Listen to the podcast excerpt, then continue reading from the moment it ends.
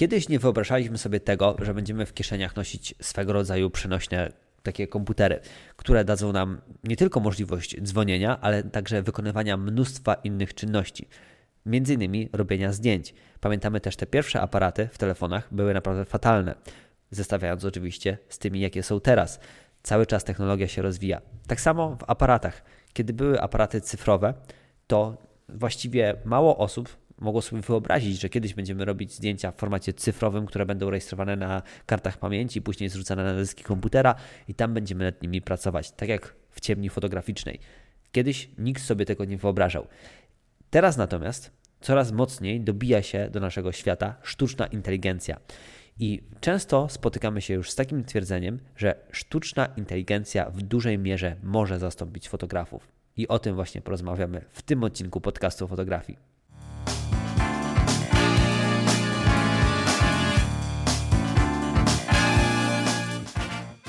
Jeżeli Twoją pasją jest fotografowanie, chcesz rozwijać się, robić lepsze zdjęcia i miło spędzić czas, no to świetnie trafiłeś. W tej audycji dyskutujemy na różne tematy związane z fotografią. Przyjemnego słuchania.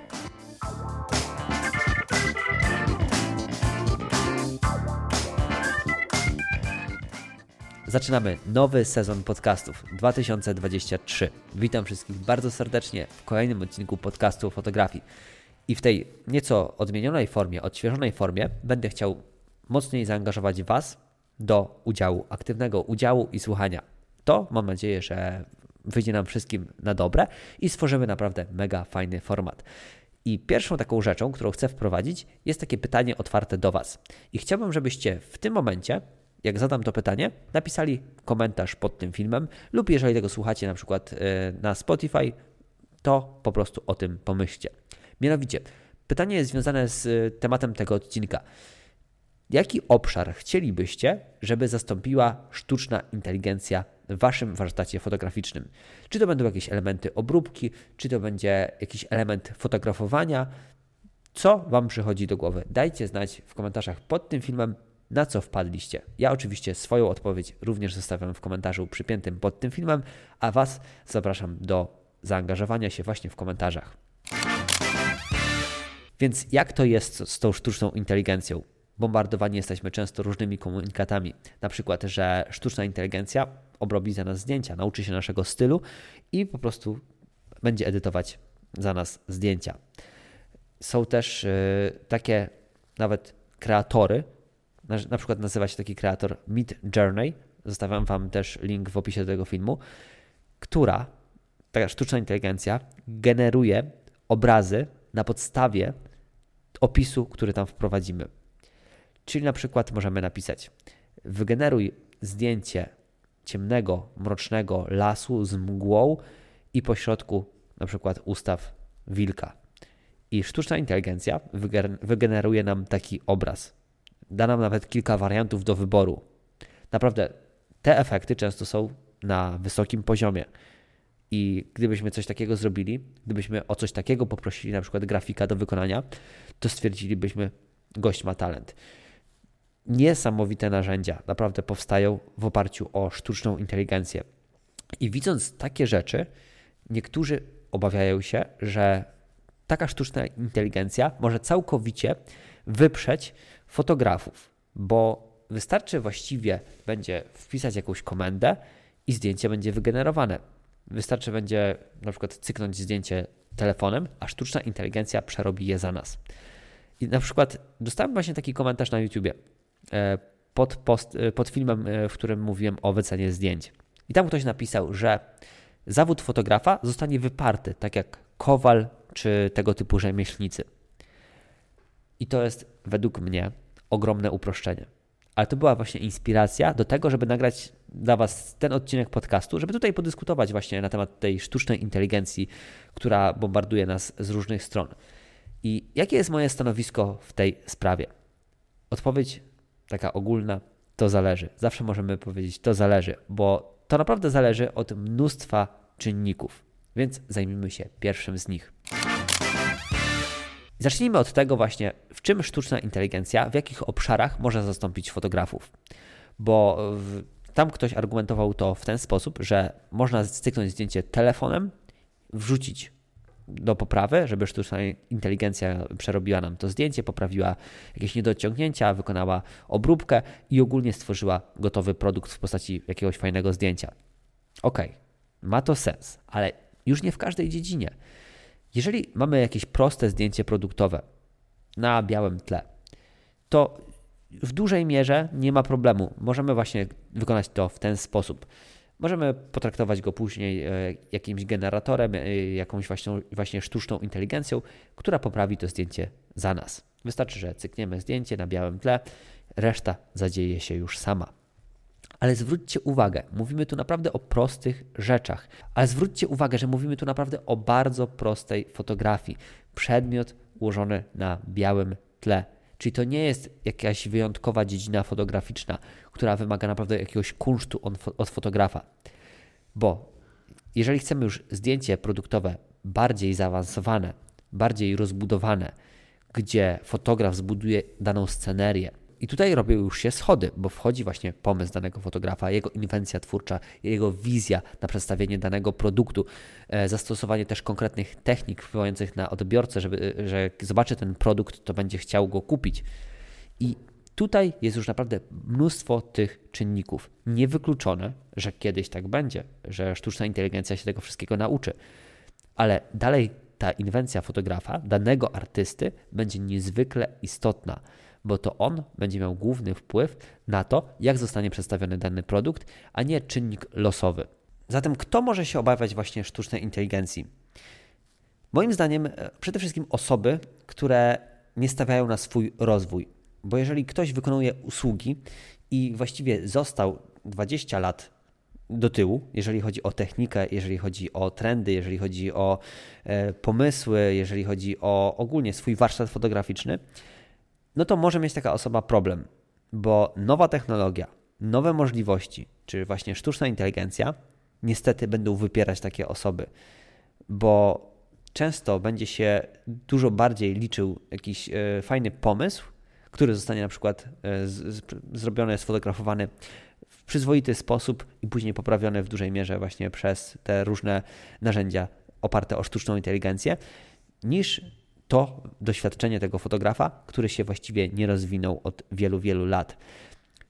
Ogólnie uważam, że jeżeli dany fotograf rozwija się cały czas, pracuje nad swoim warsztatem, dba o klienta, to nie ma co się martwić na ten moment o żadną sztuczną inteligencję. W nowym sezonie podcastu o fotografii chciałbym też wprowadzić taki kącik z zagadkami dla Was. Czyli zadaję zagadkę, macie odpowiedzi A, B, C i wskazujecie odpowiedź, która według Was jest prawidłowa, a na końcu odcinka poznajecie odpowiedź prawidłową. Więc zaczynamy. Pytanie w tym odcinku jest następujące. Zaczniemy od czegoś związanego z historią fotografii. Mianowicie, w którym wieku został wynaleziony aparat fotograficzny? A. w wieku dwudziestym, B. w wieku dziewiętnastym, czy C. w wieku osiemnastym. Możecie też napisać w komentarzach, jaka jest według Was prawidłowa odpowiedź, a na końcu tego filmu poznacie prawidłową odpowiedź. Jakich obszarów według mnie nie ma szans zastąpić sztuczna inteligencja? Moim zdaniem sztuczna inteligencja nie ma opcji, żeby zastąpiła nam fotografa portretowego. Dlaczego? Ponieważ fotograf portretowy to nie tylko osoba, która wciska spust migawki i rejestruje daną osobę na zdjęciu, bo to można powiedzieć, że robi większość osób na świecie, które posiada, które posiada telefon w kieszeni, a fotograf portretowy jest swego rodzaju też psychologiem, jest osobą, która zadba o osobę fotografowaną, która chce ją przedstawić w jakiś konkretny sposób, która nawiązuje relacje z osobą fotografowaną, która ustawia ją w kadrze, ustawia względem światła, zadba o odpowiedni ubiór, pozę, koncepcję całej sesji zdjęciowej.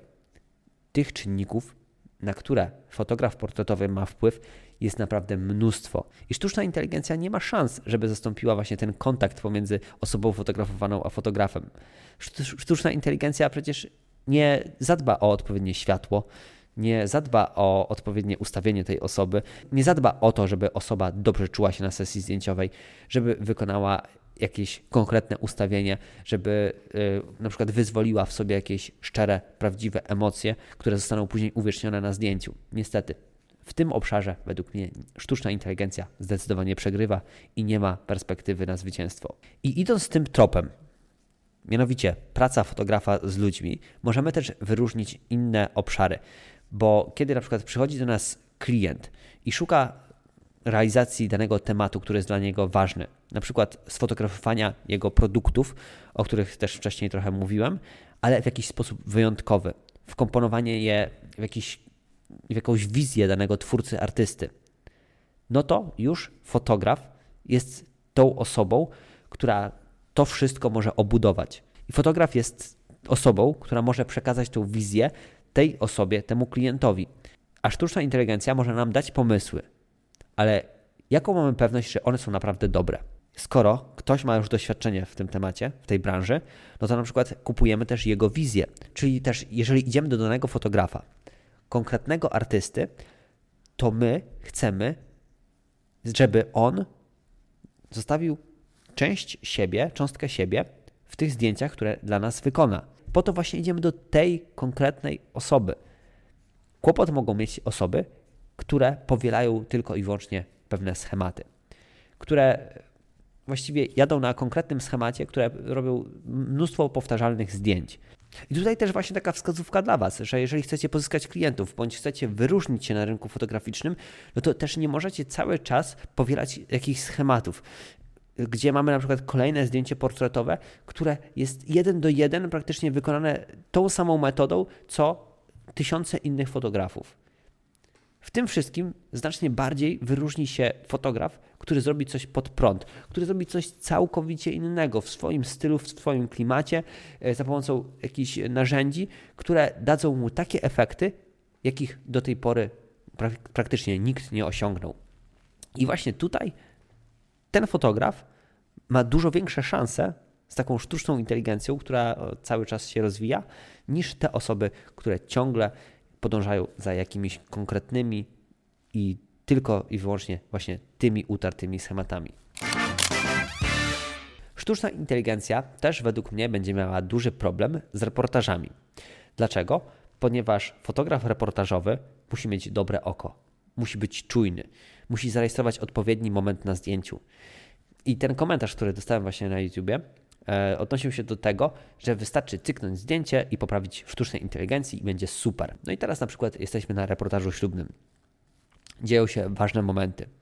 Para nakłada sobie obrączki, jest pierwszy taniec, są jakieś takie małe smaczki w postaci emocji, w postaci jakichś takich wyjątkowych chwil, które trwają, trwają nieraz ułamek sekundy.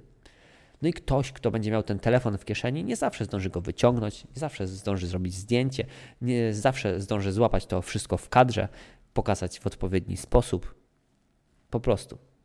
To nie jest tak, że zrobimy zdjęcie i sztuczna inteligencja zrobi wszystko na, za nas. Absolutnie nie. Fotograf reportażowy właśnie ma być czujny, ma mieć aparat gdzieś pod ręką, żeby łapać te momenty i z nich złożyć cały reportaż. Wtedy możemy mówić o dobrze wykonanym reportażu.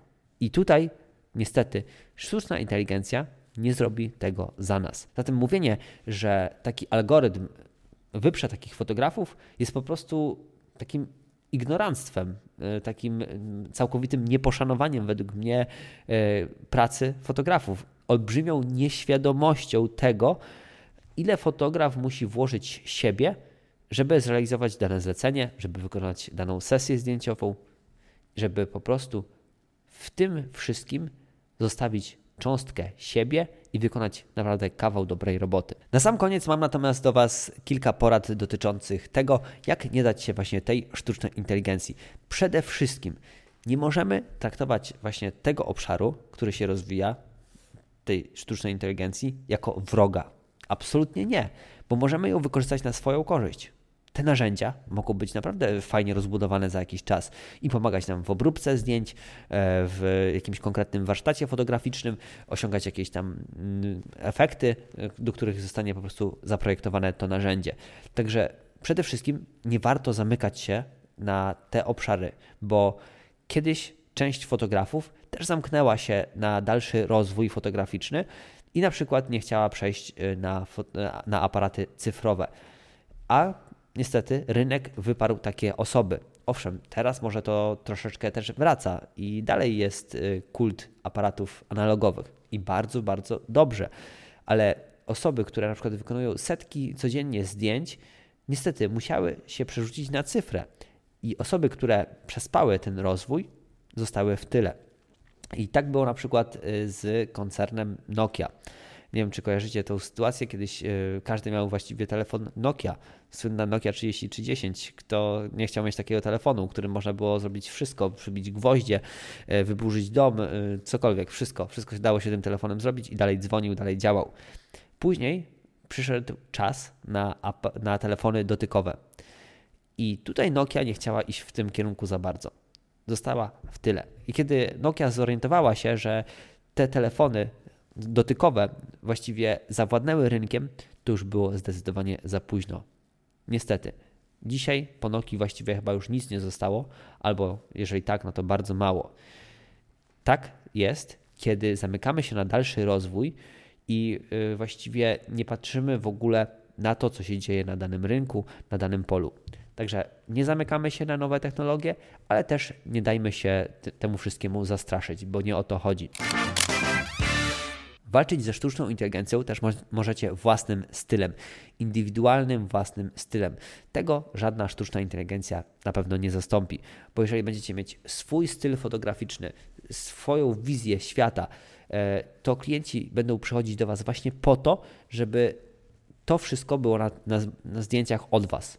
Żebyście tych przypraw dodali właśnie Wy, żebyście zrobili to po swojemu, żeby ten styl był na zdjęciach, na których oni są, bądź ich y, produkt, rzecz, przedmiot, nieruchomość, samochód, cokolwiek sobie wymyślicie. To Wasz styl jest Waszą największą kartą przetargową, jest Waszym największym aktywem w fotografii. Więc pamiętajcie, żeby rozwijać ten własny styl, żeby nie iść zawsze tymi utartymi schematami, tylko tworzyć coś własnego, indywidualnego. Często na moim kanale głównym prezentuję Wam różne pomysły na zdjęcia. Mówię Wam o różnych technikach fotografowania. Ale to wszystko jest po to, żeby Was zainspirować.